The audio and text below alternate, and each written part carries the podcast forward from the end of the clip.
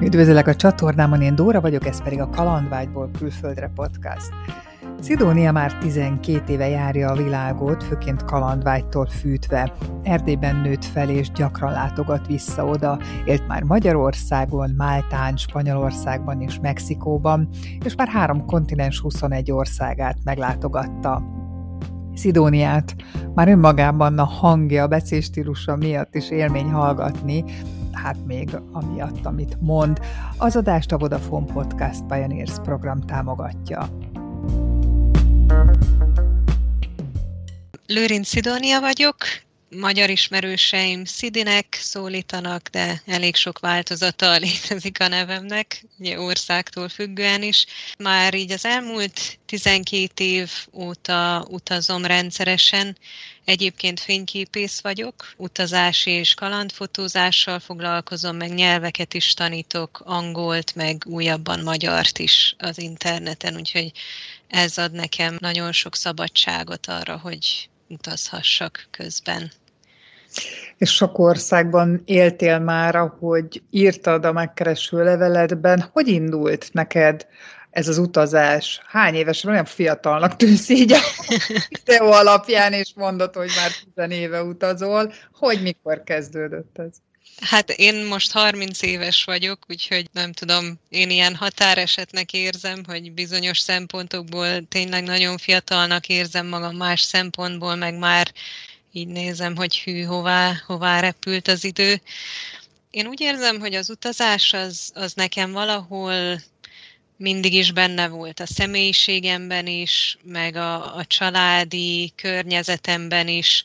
Akire így mindig gondolok az utazással kapcsolatban, ahonnan ezt úgymond örökölhettem, az nagytatám, mert ő buszsofőr volt itt Erdélyben, és igaz, hogy a, a kommunizmus alatt nem volt nagyon sok lehetőség utazásra, de ő még azt a limitált lehetőséget is teljesen kihasználta. Nagymamám is mindig arról mesél, hogy péntek délután hazajött a munkából, és szólt neki, hogy na pakolja a gyerekeket, mennek a tengerpartra a hétvégére, és aztán hétfőn ő már megy is vissza a munkába, de hogy ilyen nagyon spontán volt, és nagyon sok ilyen kis kirándulást szervezett a családnak. Meg persze az emlékeim róla is nagyon sokszor arról szóltak, hogy ha mentünk hozzá, akkor elővette a világatlaszt, és mesélte, hogy ez az ország itt van, meg itt ilyen az éghajlat, meg mennyi idő lehet oda eljutni, anélkül, hogy ő, ő igazából járt volna ezeken a helyeken, de ugye ez a szenvedély megvolt benne, és ezt többen is örököltük a családban. Ez, ez látszik, hogy azért sokunkban megvan ez a szeretet az utazás iránt.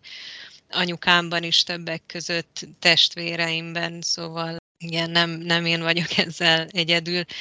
Egy másik dolog, amire ezt még tudom vonatkoztatni, hát az egyik legkorábbi emlékem az az, hogy ugye itt Erdélyben nőttem fel a hegyekben, és mindig néztem a hegyeket az ablakon keresztül, és azon gondolkoztam, hogy hát mi lehet a következő hegy mögött, vajon melyik ország van mögötte, hogyha átmásznék rajta, akkor valami csodálatos idegen országba jutnék, és ez, ez a kalandvágy, ez mindig is élt bennem, már egészen kiskoromtól fogva. Úgyhogy eh, ahogy nőttünk, szüleink vittek minket kirándulgatni, és ugye ez, ez mindig csak olaj volt a tűzre, hogy egyre többet szerettem volna látni, egyre messzebbre menni.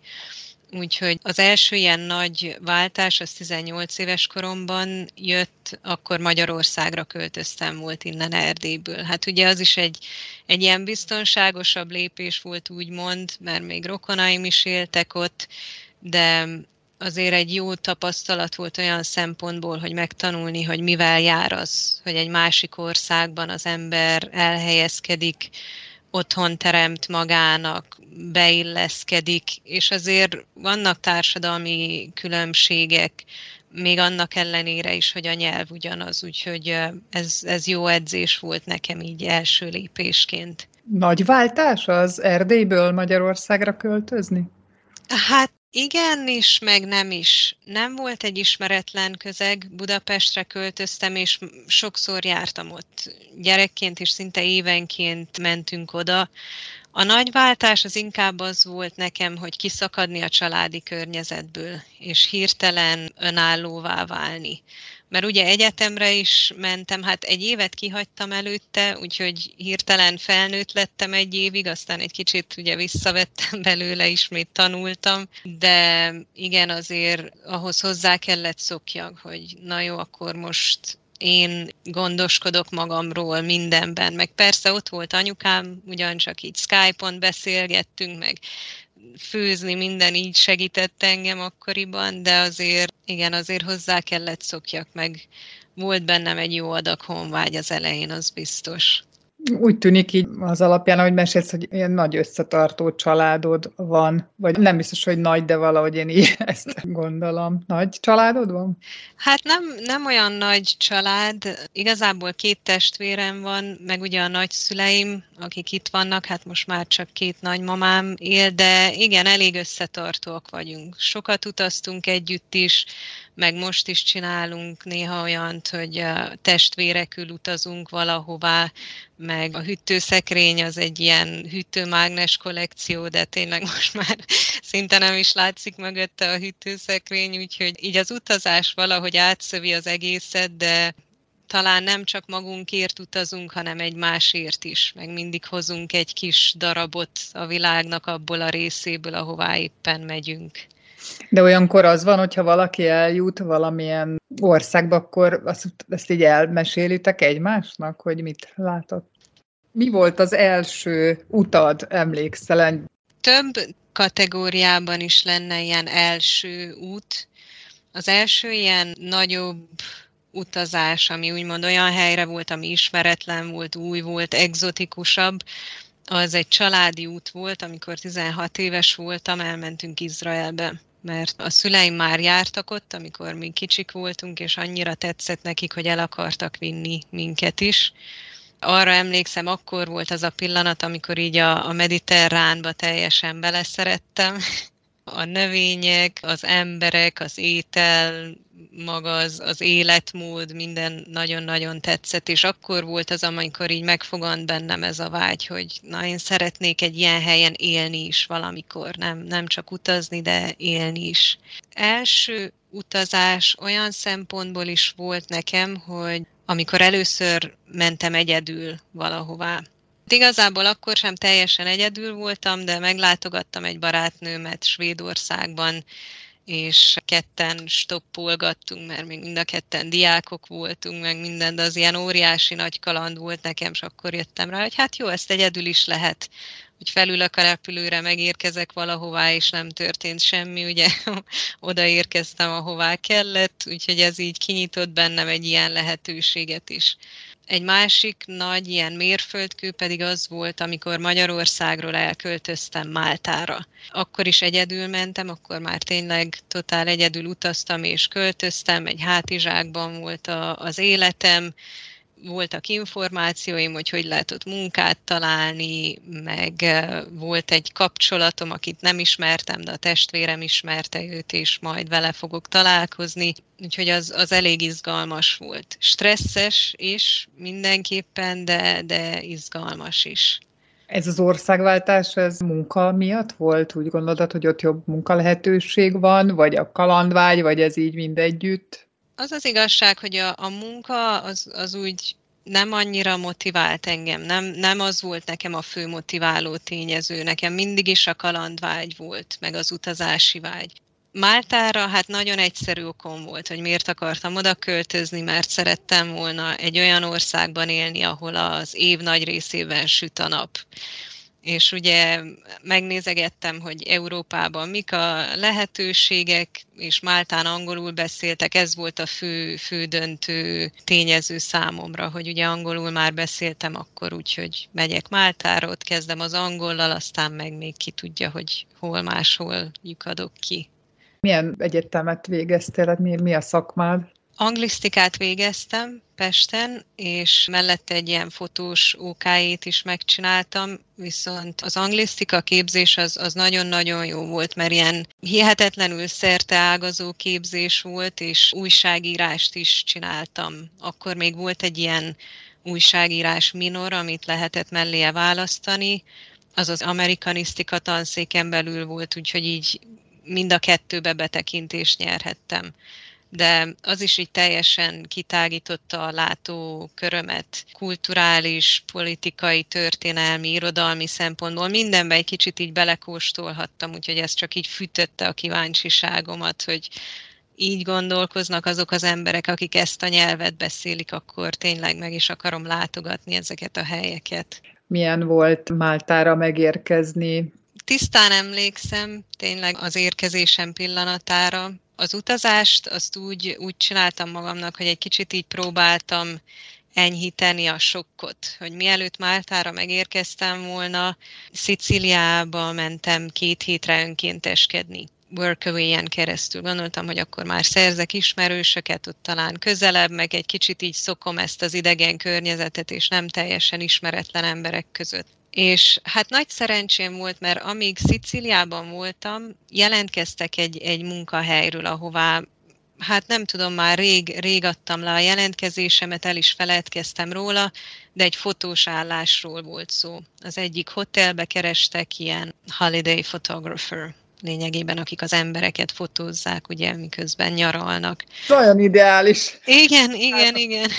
Úgyhogy úgy voltam vele, hogy jó, hát akkor ennek meg kellett történnie, mert ugye úgy felsorakoznak a dolgok, ahogy lenniük kell, úgyhogy úgy érkeztem Máltára, hogy volt munkahelyem, és a munkahely biztosította a szállást, úgyhogy az égvilágon semmi miatt nem kellett aggódnom. Mindezeknek a tetejében a menedzserem egy magyar fiú volt, úgyhogy még az sem volt, hogy hú, mekkora kultúrsok, ugye, mert tényleg nagyon, nagyon otthon éreztem magam egyből de azért így emlékszem, amikor megérkeztem a reptérre, felültem a buszra, ami egyből odavitt, ahova kellett menjek, hogy így néztem ki az ablakon, és láttam, hogy pálmafák, meg hát teljesen más környezet, ugye egy picit így meg, megszeppentem, hogy hú, ez, ez azért most más, hogy én ide lakni jöttem, nem csak az, hogy most egy hétig körülnézek, és utána haza, Úgyhogy ez, ez, ez a pillanat így megmaradt bennem, amikor rájöttem, hogy na ez igen, ez most a döntésem következménye, és lássuk, hogy mi lesz belőle. Meg volt, hogy mennyi időt szeretnél ott eltölteni, vagy rábíztad magad a sorsra? Igen, ez, ez a második opció volt. Hát ez egy ilyen október eleje volt, és nem volt bennem az a szándék, hogy na akkor most hazamegyek karácsonyra, vagy ilyesmi, hanem úgy voltam vele, hogy én most itt megpróbálok egy életet kialakítani, és akkor majd közben látogatok haza, de nem, nem volt egy ilyen időpont, amit adtam magamnak, hogy ennyi idő. Amikor a pénzem elfogyott volna, ugye az volt az eredeti ötlet, hogyha nem sikerül munkát találni, akkor amikor elfogy a pénz, akkor hazamegyek és kész. Ez így nagyon ideálisnak tűnik ez a munka. Milyen volt a valóságban? Milyen feladatod volt, mennyi időt vette el egy napból? A mai napig én úgy érzem, hogy ez volt életem egyik leg, legjobb munkahelye, de ehhez hozzátartozik az, hogy életemnek abban az időszakában. Szóval arra a helyzetre ez egy tökéletes munkahely volt, csak három hónapot voltam ott, mert hát ez hogy is mondjam, az egész életemet felölelte ez a munka. Nagyon jó volt, de ugye reggel kilenckor kezdtünk, délig ott voltunk, akkor volt egy pár órás ebédszünet, meg ilyen siesta, délután visszamentünk, és 11-ig ott voltunk és ez heti hat nap. Én nem éreztem munkának annyira, mert ugye egyrészt a fotózást gyakorolhattam, másrészt meg az volt a fő munkakörünk, hogy így az emberekkel beszélgessünk, meg kapcsolatot építsünk, ugye ezen keresztül tudtuk majd őket fotózni, meg eladni neki a fotókat, ilyesmik, de hogy nekem ez ilyen teljesen ideális volt, mintha rám lett volna ez kitalálva. De ugye a három hónap végére azért már belefáradtam eléggé, és akkor én, én voltam úgy, hogy na jó, akkor most más munka után nézek, mert ez így elég volt. Egy kicsit az is benne volt, hogy ez egy ilyen parti munka volt. Hogyha tényleg így ki akartad bírni, meg nap mint nap dolgozni, akkor neked is azon a szinten kellett lenni, azon az energia szinten, mint a vendégeknek. Úgyhogy ez egy idő után talán egy picit ki is égeti az ember, de a mai napig keresnek meg fiatal fotósok, akik így látják ezt a munkahelyet, meg látják a nevemet a weboldalamon, hogy ajánlanám ezt nekik, és talán már három embert is elküldtem oda. Mondtam, hogy menjetek, csináljátok, tényleg ne úgy tervezzetek, hogy most életetek végéig ezt fogjátok csinálni, de rengeteget lehet belőle tanulni, fotózásról is, önmagunkról is, bizniszről is, úgyhogy igen, már többen is elmentek, meg aztán írtak, hogy hú, hát köszi, nagyon jó volt, meg már itthon vagyok, úgyhogy mindenképp jó, jó tapasztalat volt.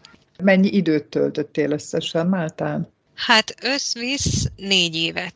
Ebben voltak aztán utazások máshová is, de igen, azt mondanám, hogy négy év volt az, amit ott töltöttem. Amikor felmondtál itt a hotelnél, akkor teljesen nulláról kellett kezdened, hiszen Igen. most kellett keresned. Mit Igen. találtál, milyen munka lehetőséget? Hát akkor én a leg, legkézenfekvő munkára számítottam, mert ezt tudtam előre, hogy a turizmus miatt nagyon sok a lehetőség a, a vendéglátásban. Úgyhogy gondoltam, hogy akkor megpróbálok vagy egy felszolgálói, vagy egy ilyen barista munkát találni, és hát nagyon könnyen találtam is. Azzal aztán átköltöztem egy másik városba, ami egy kicsit központibb volt. Na hát ez a munka, ez, ez nem tartott sokáig.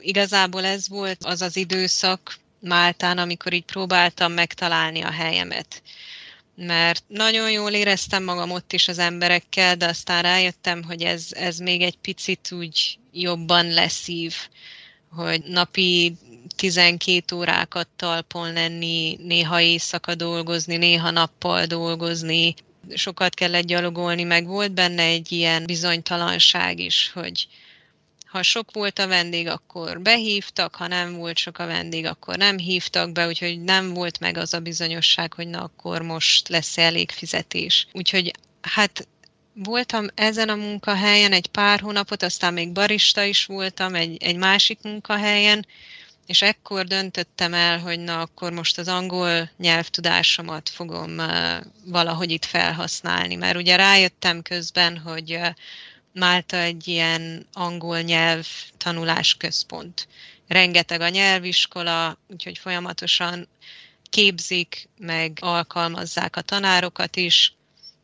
Úgyhogy beiratkoztam egy ilyen tanárképzőbe, azt csináltam kb. egy hónapig, úgyhogy délelőtt dolgoztam, délután tanárképzőbe jártam. Az is elég kemény volt, de fűtött a vágy, hogy fejleszem magam, meg ugye kerestem a helyemet. Igen, aztán egyből, ahogy elvégeztem a, a képzést, a tanár, aki tartotta a képzést, már hívott is az ő iskolájába, úgyhogy egyáltalán nem, nem kellett keresnem munkát, hanem már ott kezdhettem is náluk.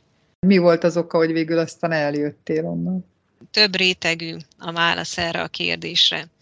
Az egyik dolog az, hogy ugye azt mondtam, hogy szerettem volna megtapasztalni egy olyan országot, ahol az év minden napján süt a nap, vagy majdnem minden napján, és úgy érzem, hogy ezt így maximálisan kiélveztem, amíg ott voltam. Szóval amíg tudtam, minden nap lementem a tengerpartra úszni, meg kihasználtam a lehetőségeket. Aztán rájöttem, hogy ugye mindennek két oldala van hogy az, hogy az év 300 napján süt a nap, az azt is jelenti, hogy, hogy ugye nincs, nincs akkora változás. Egy pici szigetországról beszélünk, ahol nagyon hamar az ember megismeri a szomszédait, meg egy közösséget kialakít, de aztán egy picit úgy talán betokosodik az egész. Nem is tudom, hogy, hogy ez lenne a szó rá, de mindenképp azt éreztem, hogy ahhoz képest, hogy én amennyire vágyok a változásra, az, az itt nem adatik meg egy idő után.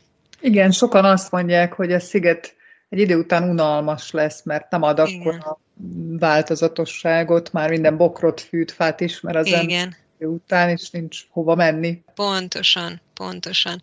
Meg ugye az is benne van a dologban, hogy én ezt nem tudtam előzőleg, aztán a mediterrán barátaim bevezettek ebbe a dologba, hogy a nap elől bújdosni kell. Szóval ne arról van szó, hogy én most amíg a nap fel kell reggel hatkor, este nyolcig sütkérezek és élvezem a napsütést, hanem 11 és 5 óra között tényleg nem ajánlott kimenni. Ugye ezt itt is mondják éjszakabbra, de hogyha ott nem fogadod ezt meg, akkor egy 10-15 perc alatt azért már elég jó napszúrást lehet kapni.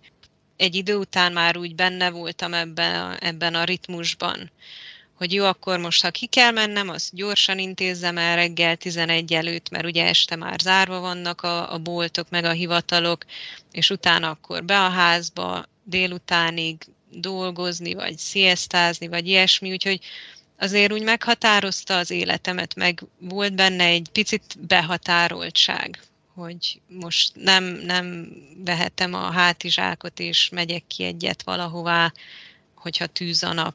Mondjuk ez inkább a nyári hónapokra érvényes. Ugye télen ez, ez azért kellemesebb volt. Voltak nehéz pillanatok? Igen, igen, igen, mindenképp. És talán a végén ez bele is számított abba, hogy, hogy elköltözzek onnan. Mert ugye mondtam, hogy elég könnyen tudok mozogni így országok között a munkám miatt, úgyhogy lehetett volna az, hogy ott van a bázisom, és onnan mozgok, de egy idő után rájöttem, hogy nagyon sok olyan dolog van, ami miatt nekem nem, nem megfelelő ez az ország. Hát egy, egy dolog, amit ugye így nagyon szembetűnő lett nekem elég hamar, az, az a korrupció. Sajnos ez, ez eléggé jelen van, és mivel pici ország, ezért nagyon úgy testközelinek érzi az ember. Mert hogyha valahol egy nagy országban vagyunk, akkor mindig az van, hogy hát igen, ott azok az emberek valahol fent, valahol messze ők korruptak. De egy ilyen kis országban mindig ismersz valakit, aki ismer valakit, aki benne volt valamilyen botrányban. És egy idő után ezek annyira gyakoriak, hogy egy kicsit úgy, úgy nyomaszt, hogy akkor most tényleg itt ez, ez a rendszer, és vagy ebben játszol, vagy, vagy elhatárolod magad ettől. De te közvetlenül megtapasztaltad ezt? Vagy csak hallottad, hogy valakinek a valakie? Olyan szinten tapasztaltam meg, hogy például az ilyen hogy is mondjam, az ilyen hivatalos ügyeket nagyon-nagyon nehéz volt intézni. Mondjuk ez nem csak a korrupció szerintem, hanem egy picit ez a mediterrán felfogás is, hogy majd holnap, majd később, de engem ez, ez iszonyatosan frusztrált hogyha én valamit el szeretnék intézni, akkor azt akkor sem tudom elintézni, hogyha személyesen bemegyek az irodába, és elviszem azokat a papírokat, amikről a múlt héten azt mondták, hogy kellenek. Mert akkor azt mondják, hogy jaj, de még ezt is hozd el, és majd gyere vissza következőben. Szóval amikor ezt így eljátszottam 5-6-10-szer, akkor úgy voltam vele, hogy én nem vagyok képes ebben a rendszerben élni. Mert ugye vannak azok, akik úgy vannak vele, hogy ha nekik nem számít, nekem sem számít. Például még az adót is nagyon nehezen tudtam bevallani. Úgy az volt az érzésem, hogy mintha nem is kell nekik a pénzem. És ugye ezzel vannak, akik úgy vannak, hogy jó, hát ha nekik nem kell, akkor én nem erőltetem. Én meg úgy vagyok vele, hogy azért szeretnék nyugodtan aludni éjszaka, úgyhogy szeretném, hogy a dolgaim rendben legyenek. És ez nekem óriásit nyomott alatban hogy ilyen dolgokat nem tudtam azért könnyen elintézni. Amikor már úgy fontolgattad, hogy elmész Máltáról, akkor mi volt a fejedben, mi volt a következő terv? Ez is elég természetesen jött, kb. mint a, a máltai kezdet mert megismerkedtem akkoriban egy félig máltai, félig amerikai fiúval, akit ugyancsak nagyon fűtött a kalandvágy, és aztán persze párkapcsolat lett belőle, és így együtt kezdtük tervezgetni a, a következő lépéseket, és én mindig is nagyon, nagyon vágytam Mexikóba, meg Latin Amerikába mindig nagyon kíváncsi voltam a, a kultúrára, olvastam könyveket, a nyelv is érdekelt. Ő meg már járt ott előtte, és akkor úgy gondoltuk, hogy jó, akkor csinálunk terveket, hogy elmegyünk és megnézzük Mexikót. De ugye nem, nem csak ilyen utazásnak szántuk a dolgot, hanem fejest ugrottunk bele. Ő író volt, én meg ugye, ugyancsak újságíró, meg fényképész, úgyhogy létrehoztunk egy ilyen projektet, egy újságírói projektet, és azért mentünk Közép-Amerikába, hogy a, a kultúrát, meg a, a migrációt kövessük, meg ugye megismertessük az emberekkel, hogy, hogy mi is történik úgy testközelből. Mert ehhez azt is tudni kell, hogy mindketten nagyon humanitárius beállítottságúak vagyunk, én is Pesten is dolgoztam menekültekkel, meg Máltán is dolgoztam velük, úgyhogy ez nekem a szívemhez mindig is közel állt.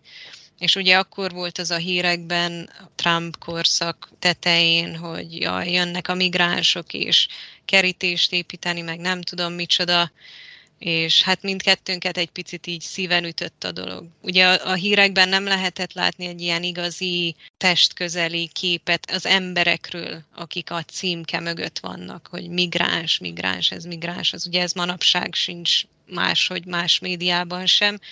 És akkor ezért terveztünk egy ilyen fél éves utazást, akkor még ugye Máltán laktunk, de gyűjtöttük a pénzünket, felmondtunk a munkáinkban, és akkor elutaztunk Mexikóba. Mexikóban kezdtük, lementünk Belízbe, Guatemalába, és aztán ismét fel Mexikóba, hogy ezt, ezt a témát boncolgassuk. Na hát ez, ez tényleg kaland volt a javából. Mielőtt belemegyünk, milyen platformot választottatok ennek a közös projektnek, hol publikáltátok a képeket és a cikkeket? Csináltunk egy saját weboldalt. Hát eredetileg jó lett volna, hogyha valakivel tudunk közösen dolgozni, ugye ilyen már befutott publikációval, és meg is pályáztunk, rengeteg pályázatra beküldtünk, meg újságokkal kapcsolatba léptünk, de az volt az érzésünk, meg azt is mondták többen is, hogy ez nagyon nehéz. A, a humanitárius ügyeket nagyon nehéz így felkapatni. És akkor úgy döntöttünk, hogy hát ez nem fog eltántorítani minket, hanem akkor saját, sajátként belevágunk, hogy, csináltunk egy weboldalt, megcsináltunk ilyen közösségi média oldalakat, és oda rakosgattuk fel a dolgokat hétről hétre. És hogyan valósult meg ez a projekt? Nem teljesen az elvárásainknak megfelelően, sőt, talán, hát nem tudom, hogy mik voltak az elvárásaink, de nem, nem az lett belőle, amire mi gondoltunk, hogy lesz. Mert ugye az lett volna az elképzelésünk, hogy létrehozunk talán egy ilyen független média vállalatot, ahol majd nem csak mi fogunk írni, meg nem csak erről a témáról, hanem ugye mások is. Ehhez viszont szükség lett volna a támogatásra. Az nem volt elég, hogy mi írtunk, meg fotókat tettünk fel, meg kerestük az alanyokat, meg tényleg hát hét ember munkáját végeztük. Valahogy nem keltette fel, vagy nem tudom, lehet, hogy tényleg rossz, rossz volt az időzítés, talán ez is benne volt, hogy ugye mindenki akkor az ellenkampányban volt benne, úgyhogy egy ilyen kis hang jött a felül, hogy na de ezt másképp is lehet nézni, hát nem, nem kapták fel az emberek. Végül nyertünk egy díjat vele, a Business Excellence Awards-ot, konkrétan a közép-amerikai projekt keretein belül, ami egy ilyen nagyon jó visszajelzés volt, hogy azért voltak, akik ezt figyelték, voltak, akik ezt követték és értékelték, de végül nyolc hónap alatt teljesedett ki a projekt, pont a Covid kezdet előtt, és akkor úgy voltunk vele, hogy ezt így most befagyasztjuk. Aztán ugye történtek mindenféle dolgok, a kapcsolat is véget ért, úgyhogy ez most már csak egy ilyen múltbeli dolog, de ott, ott van az anyag, nekem is benne van a portfóliómban, úgyhogy mindenképp értékelem, meg hát az a, az a tudás, meg tapasztalat, amit ez az út adott, az hihetetlen a mai napig, hogy ennek részese lehettem, meg hogy ezt így önerőből tényleg megcsináltuk. Mondtad, hogy nagyon kalandos volt. Ezt hogyan kell elképzelni? Oda mentetek ilyen menekült táborokhoz, vagy a határhoz, és akkor ott leszólítottatok embereket, akiket fotóztatok, és megtudtátok a történetüket? Igen, hát konkrétan ez, ez is része volt. Több rétű volt a projekt. Ugye egyik része az volt, hogy a menekültek történeteit szerettük volna megosztani, a másik meg az, hogy a kultúrát. Hogy lássák az emberek, hogy milyen gazdag kultúrájuk van ezeknek az embereknek, hogy mennyi mindent adnak ők a világnak. Ugye mindenféle ilyen kulturális rendezvényeken részt vettünk, meg rengeteg research volt ebben eredetileg. Mielőtt elmentünk volna Mexikóba. Kutatás, csak hogy... Igen, igen, igen, igen, köszönöm. Szóval a történelemről, a kultúráról, hagyományokról, mindenről, amennyire csak tudtunk, felkészültünk, és már innen Európából kapcsolatba léptünk emberekkel ott. Úgyhogy voltak ilyen konkrét pontok, amiket el akartunk érni. Az első ilyen az Guatemalában. Ott volt több ilyen hely, ahol már előre tudtak rólunk, tudtak, hogy jövünk, önkénteskedtünk, több ilyen őslakos közösséget is meglátogattunk, dolgoztunk velük, interjúkat készítettünk velük. Hát az egyik legemlékezetesebb számomra Guatemala egy kis eldugott csücskében, egy picike őslakos faluban. Gyerekeknek tartottam fotós workshopot mert a nő, aki egy ilyen iskola utáni foglalkozást tartott, emberek adtak neki ajándékba ilyen kispicike digitális fényképezőgépeket.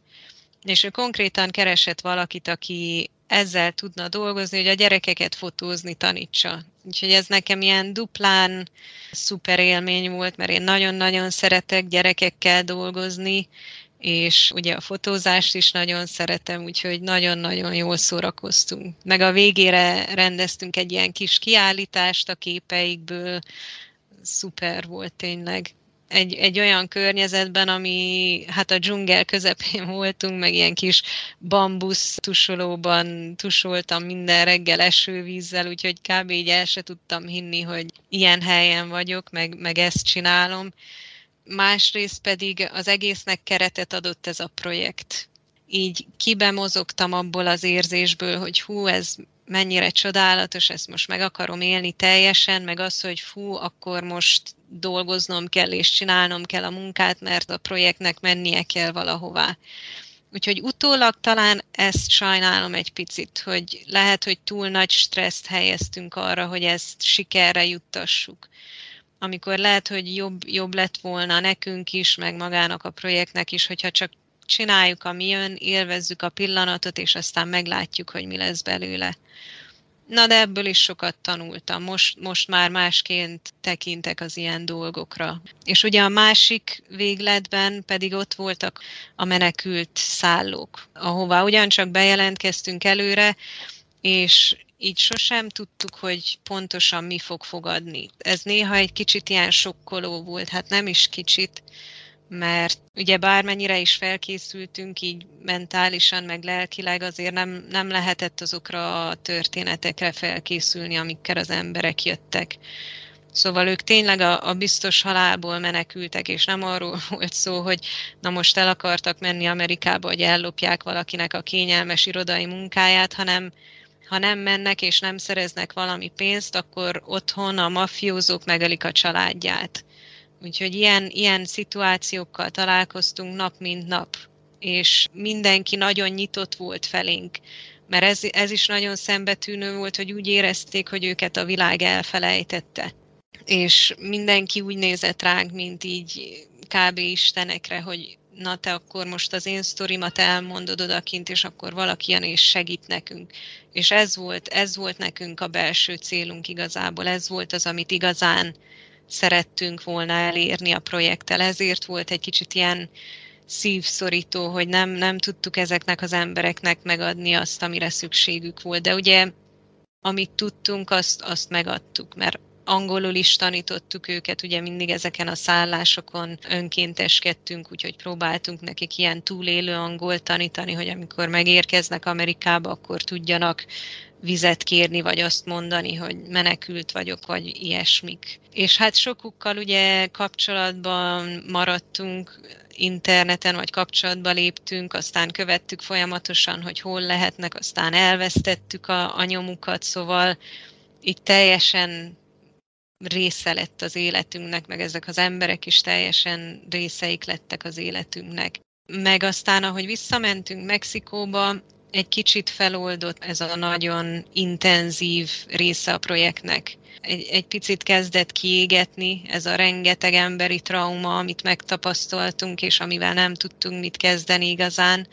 23-24 évesek voltunk akkor, úgy, vagy talán egy picivel idősebb, de mindenképp nagyon-nagyon fiatalon ugye belekerültünk ebbe, és aztán Mexikóban inkább arra fókuszáltunk, hogy ugye milyen a kultúra, meg ott is kerestünk olyan népcsoportokat, akik így, így mozogtak.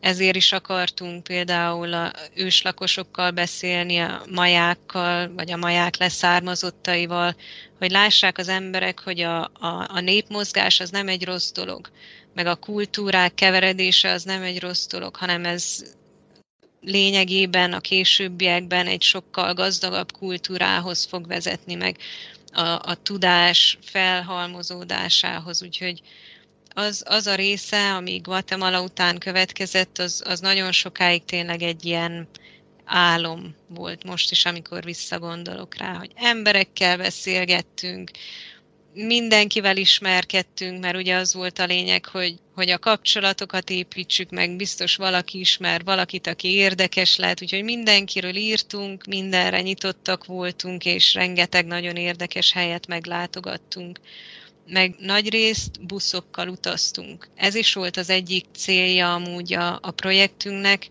hogy konkrétan Mexikóról egy picit megváltoztassuk a közvéleményt mert ugye mindenki úgy van vele, hogy hú, de veszélyes, és hogy mindenkit megölnek, meg nem tudom micsoda. A volt barátomnak ugye ebben már volt tapasztalata, hogy nem ilyen ez az ország.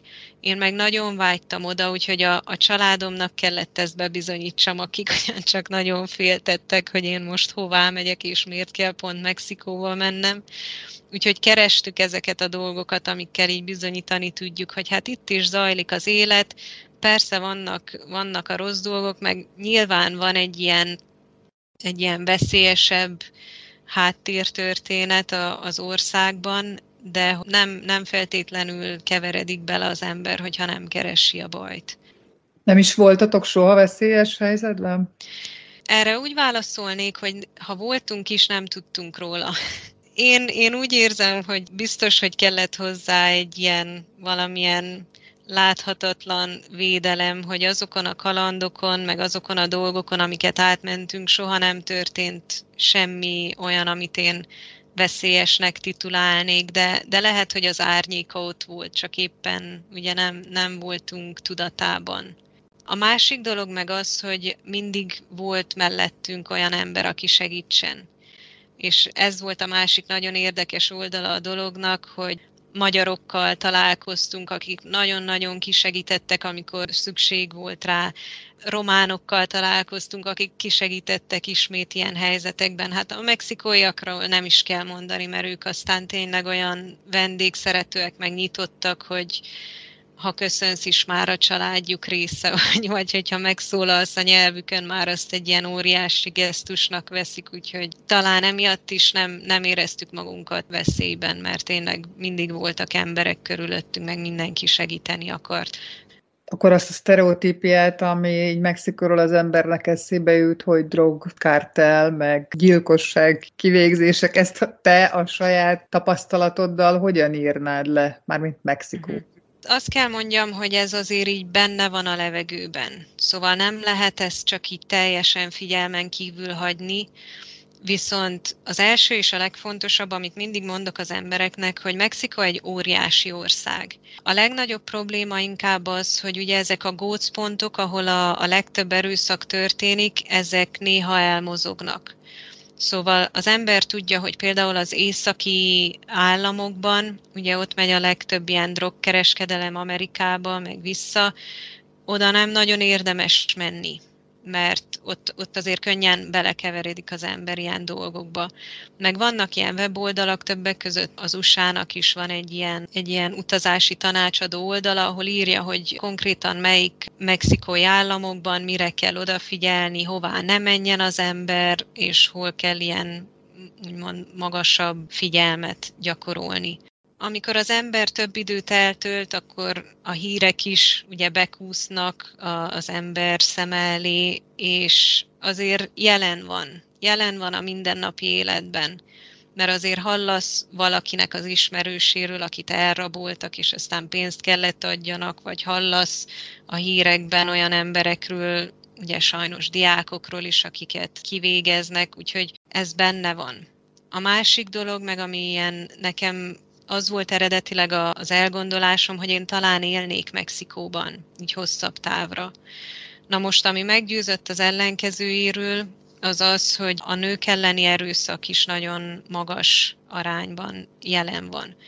Ezt is azért úgy kell venni, hogy konkrét népcsoportokon belül, és inkább a kapcsolaton belüli erőszakról van szó. Na most az, hogyha te nő vagy és az utcán sétálsz, nem azt jelenti feltétlenül, hogy annyival nagyobb az esélye, hogy megtámadnak, hanem ugye nagyok a, a statisztikai arányok, mert sok a, a családon, meg a kapcsolaton belüli erőszak.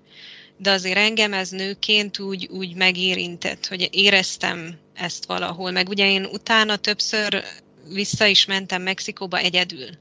Hogy egyedül utaztam, meg már ott lévő ismerőseimmel, és mindig megvan az, hogy ha megyek valahová egyedül, akkor az ismerőseim mondják, hogy küld el a helyzetedet Whatsappon, hogy lássuk, hogy hol vagy, sötétedés után nem menj ki egyedül, szóval benne van ez így a köztudatban, hogy ha nő vagy, akkor nem, nem vagy teljesen biztonságban, legalábbis egyedül. És én nem, nem feltétlenül akartam ezzel együtt élni. Viszont ugye mindezt figyelembe véve, ha az ember ennek tudatában van, akkor el tudja kerülni az olyan helyeket, és el tudja kerülni az olyan helyzeteket, amik veszélybe sodornák. Úgyhogy ezért mondom, hogy tényleg mi nagyon tudatosan utaztunk, és soha nem volt semmi olyan helyzet, amit úgy éreztünk volna, hogy veszélyes. Vagy ami volt, az is egy kicsit inkább ilyen, ilyen komikus volt, úgymond, mert kerültünk olyan helyzetbe, hogy mentünk busszal egyik városból a másikba, és a helyi kis maffia banda eltorlaszolta az utat, de annak sem mi lettünk a, az áldozatai, hanem a buszsofőr.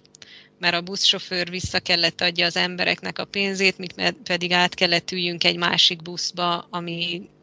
Hát ugye ez mind arról szól, hogy pénzt adnak a maffiának, hogy a maffia leveszi a, a jussát ezekről a biznisz emberekről. Úgyhogy ahogy mondtam, ott sem mi ittuk a levét, hanem inkább a helyiek. És ez, ez a nyitja a dolognak szerintem, hogy azért a turisták valamilyen szempontból így tiszteletben vannak tartva. Mert ugye a helyiek megélhetése is ettől függ, úgyhogy nem akarják azt, hogy na most ne legyen turizmus, ezért inkább nem támadják a turistákat, de hogyha ott él az ember, akkor látja, hogy igen, itt más, más szabályok érvényesek. Inkább Guatemalában volt nagyon jelen, hogy mindenkinek fegyvere volt és minden kis boltot shotgunnal őriztek. Úgyhogy ott sem történt semmi olyan, nem raboltak ki soha, nem, nem történt semmi ilyesmi, de ugye, ugye az emberben benne van ez az érzés, hogy ha itt szükség van a fegyverre, akkor van valami ok, ami miatt erre szükség van. De mondom, Mexikóban ez annyira nem volt nem volt jelen. Ha csak egy kellemes vagy, vagy jó emléket emelnél ki Mexikóból, Guatemalából, az mi lenne? Ugyan mondtál már egy-kettőt, de mi az, amire úgy nagyon szívesen visszaemlékszel? Több dolog is van, az biztos. Tényleg nagyon-nagyon sok jó emlék volt, főleg Mexikóban. De talán az egyik legjobb az az volt, amikor Oaxaca államban töltöttünk több időt, és ott vannak tengerpartok, vannak hegyek, vannak kis és nagyvárosok, szóval így minden, minden megvan, ami egy ilyen tökéletes tapasztalathoz szükséges. És elmentünk egy kis faluba, ami a hegyek tetején volt. Az a neve, hogy San José del Pacifico. Azért ez a neve, mert egy, egy tiszta napon lehetne látni a hegyek tetejéről a, a csendes óceánt és ez a kis falucska arról híres, hogy ott élt Maria Sabina. Ő az, aki a varázsgomba néven is ismeretes gombákkal ilyen őslakos gyógyító volt. Ez a kultúra is nagyon-nagyon él Mexikóban, hogy a növényeket, a gyógynövényeket, meg az ilyen nagy tudású növényeket arra használni, hogy az embereket úgy ténylegesen gyógyítsák. És hát ő volt az, aki ezt a tevékenységet ugye elhíresítette a világ minden táján vagy hát ugye Amerikában, és aztán Amerikából kirobbant a hippi mozgalom keretein belül. Ugye ennek is megvan a, a hátulütője, hogy egy kicsit így elsekélyesedett talán a, a dolog, a, a mélysége a dolognak, de hogy az egy nagyon-nagyon érdekes tapasztalat volt. Ott, ott az erdőket járni, meg megnézni azt, hogy mennyire él ez a kultúra, hogy a kis 80 éves nénik mennek és szedik a gombákat, amiből aztán csokoládét, vagy port, vagy akármit csinálnak, hogy azt aztán arra használják, hogy az embereket gyógyítsák, vagy lelkileg, vagy mentálisan, vagy fizikailag akár. És azért volt ez nagyon érdekes tapasztalat, mert ez aztán konkrétan összekapcsolódott a következő stádiumával az utazásunknak, amikor lementünk a tengerpartra Oaxaca-ban, és ennél a, a román családnál, akit említettem, ott kaptunk szállást, és ők mesélték el a történetét a, a fiúnak, Crispinnek, aki 10, 12 éves volt, amikor négyes stádiumú rákot találtak nála, nagyon agresszív volt, egyből kemózni kezdték itt Romániában.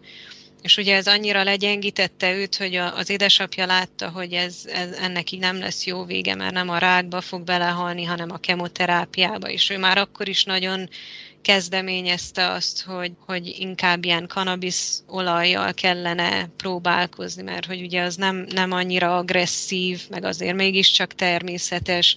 Vannak ugye klinikai tesztek is erről, meg pozitív visszajelzések, na de a kormány ellenállt, úgyhogy nem tudta ezt megcsinálni, úgyhogy fogta a fiát, elmentek egy, egy pár hónapot utazni, ők is Belizben, Guatemalában, amikor aztán kikötöttek ebben a, a kis városkában vagy faluban, amit Zipolitenek hívnak Oaxaca tengerpartján.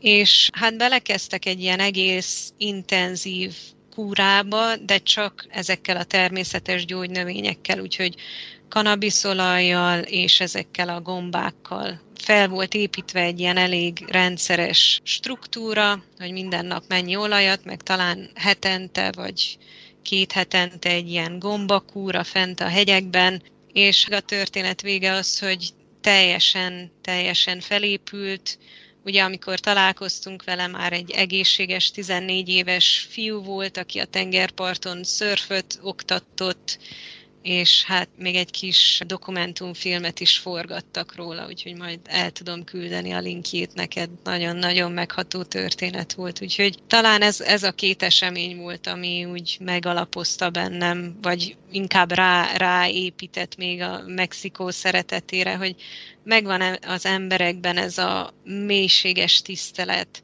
a föld iránt, meg a természet iránt, meg a természetes gyógymódok iránt, de nem egy ilyen önmagát szolgáló dologként, hanem így nyitnak mindenki fele, és mindenkinek elérhető, aki nyitott ezekre a dolgokra. Mi történt Mexikó után? Írtad, hogy Spanyolországban is éltél. Igen. Hát ugye Mexikó után egy kicsit kaotikus lett a történet, mint ahogy mindenki életében ugye elkezdődött a Covid. Egy ideig itt voltunk a volt párommal Erdélyben, aztán visszamentünk Máltára, hát az utazás az, az nagyon nehézkes volt, rengeteg pénzbe került, tényleg úgy, úgy tűnt, hogy a, a légitársaságok is csak így próbálták kihasználni a helyzetet, és még több pénzt lecsatolni az emberekről. És aztán hát így a Covid végén ismét visszamentünk Mexikóba, mert úgy kerestük, akkor tényleg kerestük mi is a helyünket, hogy akkor hol, hol lesz a következő stáció, és hát ugye arra jutottunk, hogy nem együtt lesz a, a jövő. Ezt talán a COVID így felgyorsította ezt a folyamatot, de azért az is benne volt, hogy annyira intenzív volt ez a projekt is, amit csináltunk, hogy ennyi volt, amit ki tudtunk hozni a kapcsolatból. Hát négy évig együtt voltunk, úgyhogy az intenzív négy év volt. Na de akkor utána visszajöttem Erdélybe, és akkor volt egy olyan időszak, hogy úgy nagyon befele fordultam. Egyrészt, hogy feldolgozzam a szakítást, Másrészt meg ugye ott álltam, hogy akkor most már országom sincs, meg munkahelyem sincs, párkapcsolat sincs, úgyhogy akkor most mi legyen. És szerencsére sikerült egy ilyen álláspontot, vagy egy ilyen beállítódást megragadnom, hogy én ezt erre egy lehetőségként fogok tekinteni, nem, nem egy veszteségként, ami ugye az volt objektíven nézve, de azért óriási lehetőség volt, mintha egy ilyen teljesen tiszta lapot kaptam volna, hogy na akkor most innen újra kitalálhatom az életemet, meg a történetemet.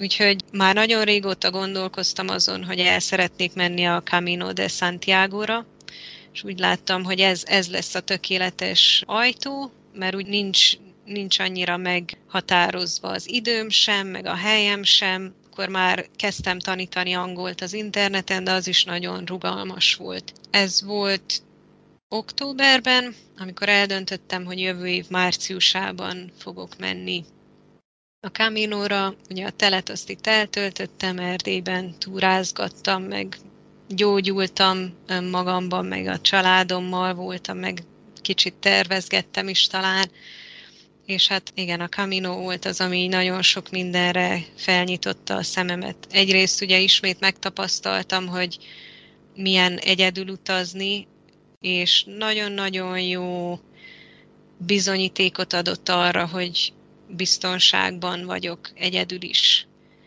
Mert ott akárkivel találkoztam, ugyanaz volt a, az alaptörténet, hogy reggel felébredünk, megyünk, megyünk, megyünk, valahová megérkezünk, eszünk, alszunk, másnap ismétlés. És ebben a térben találkoztam nagyon-nagyon sok emberrel, mindenféle történetekkel, perspektívába is helyezte az én problémáimat is, hogy azért jöttek olyan emberek, akik Hát a világ fájdalmát hordozhatták volna, de mégis egy mosolyjal sétáltak minden nap, és csak a szeretet árad belőlük, úgyhogy ez nekem egy ilyen nagyon jó tapasztalat volt, hogy bármi is következzen, rendben lesznek a dolgok.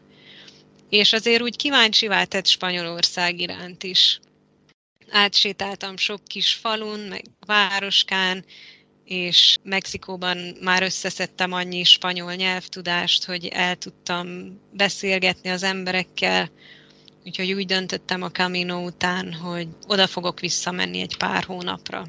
Meg volt, hogy hová, melyik település? Akkor még nem, amikor a Camino voltam, utána visszajöttem Erdélybe, és akkor gondolkoztam, hogy hová mehetnék, és Granadára esett a választásom, csak azért, mert van egy nagyon jó barátnőm, aki élt Granadában. Nem akkor éppen, hanem már előtte, de úgy voltam vele, hogy ez, ez már egy ilyen kapcsolódási pont. Úgyhogy ő majd tud nekem mondani dolgokat a helyről, és így utólag úgy érzem, hogy az egy ilyen tökéletes kezdő pont volt, mert egy viszonylag kisváros, de hihetetlenül gazdag kulturálisan, sokat turizmus, meg diákok vannak ott, úgyhogy nagyon, nagyon folyik az élet, zajlik az élet, meg van változás, és nagyon tetszett ez nekem, amíg ott voltam.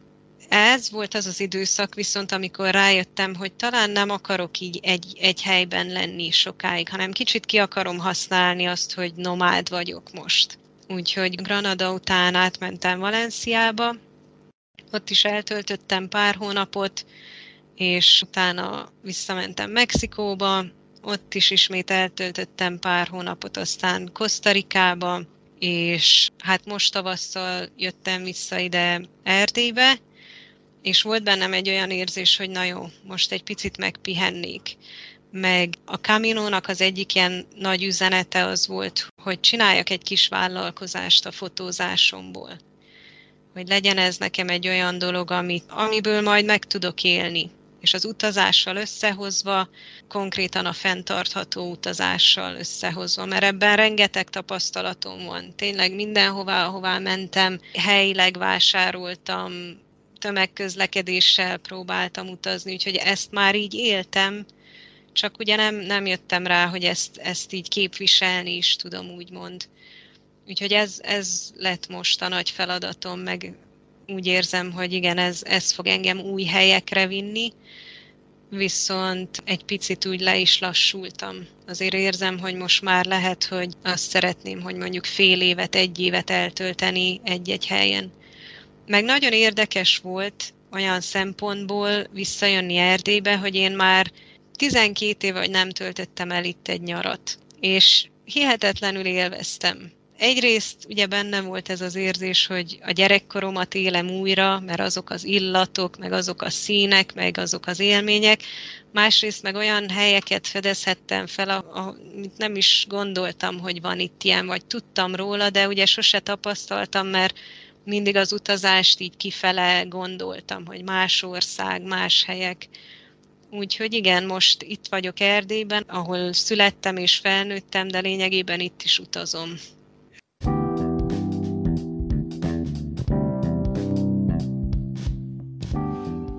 Remélem, hogy tetszett az adás.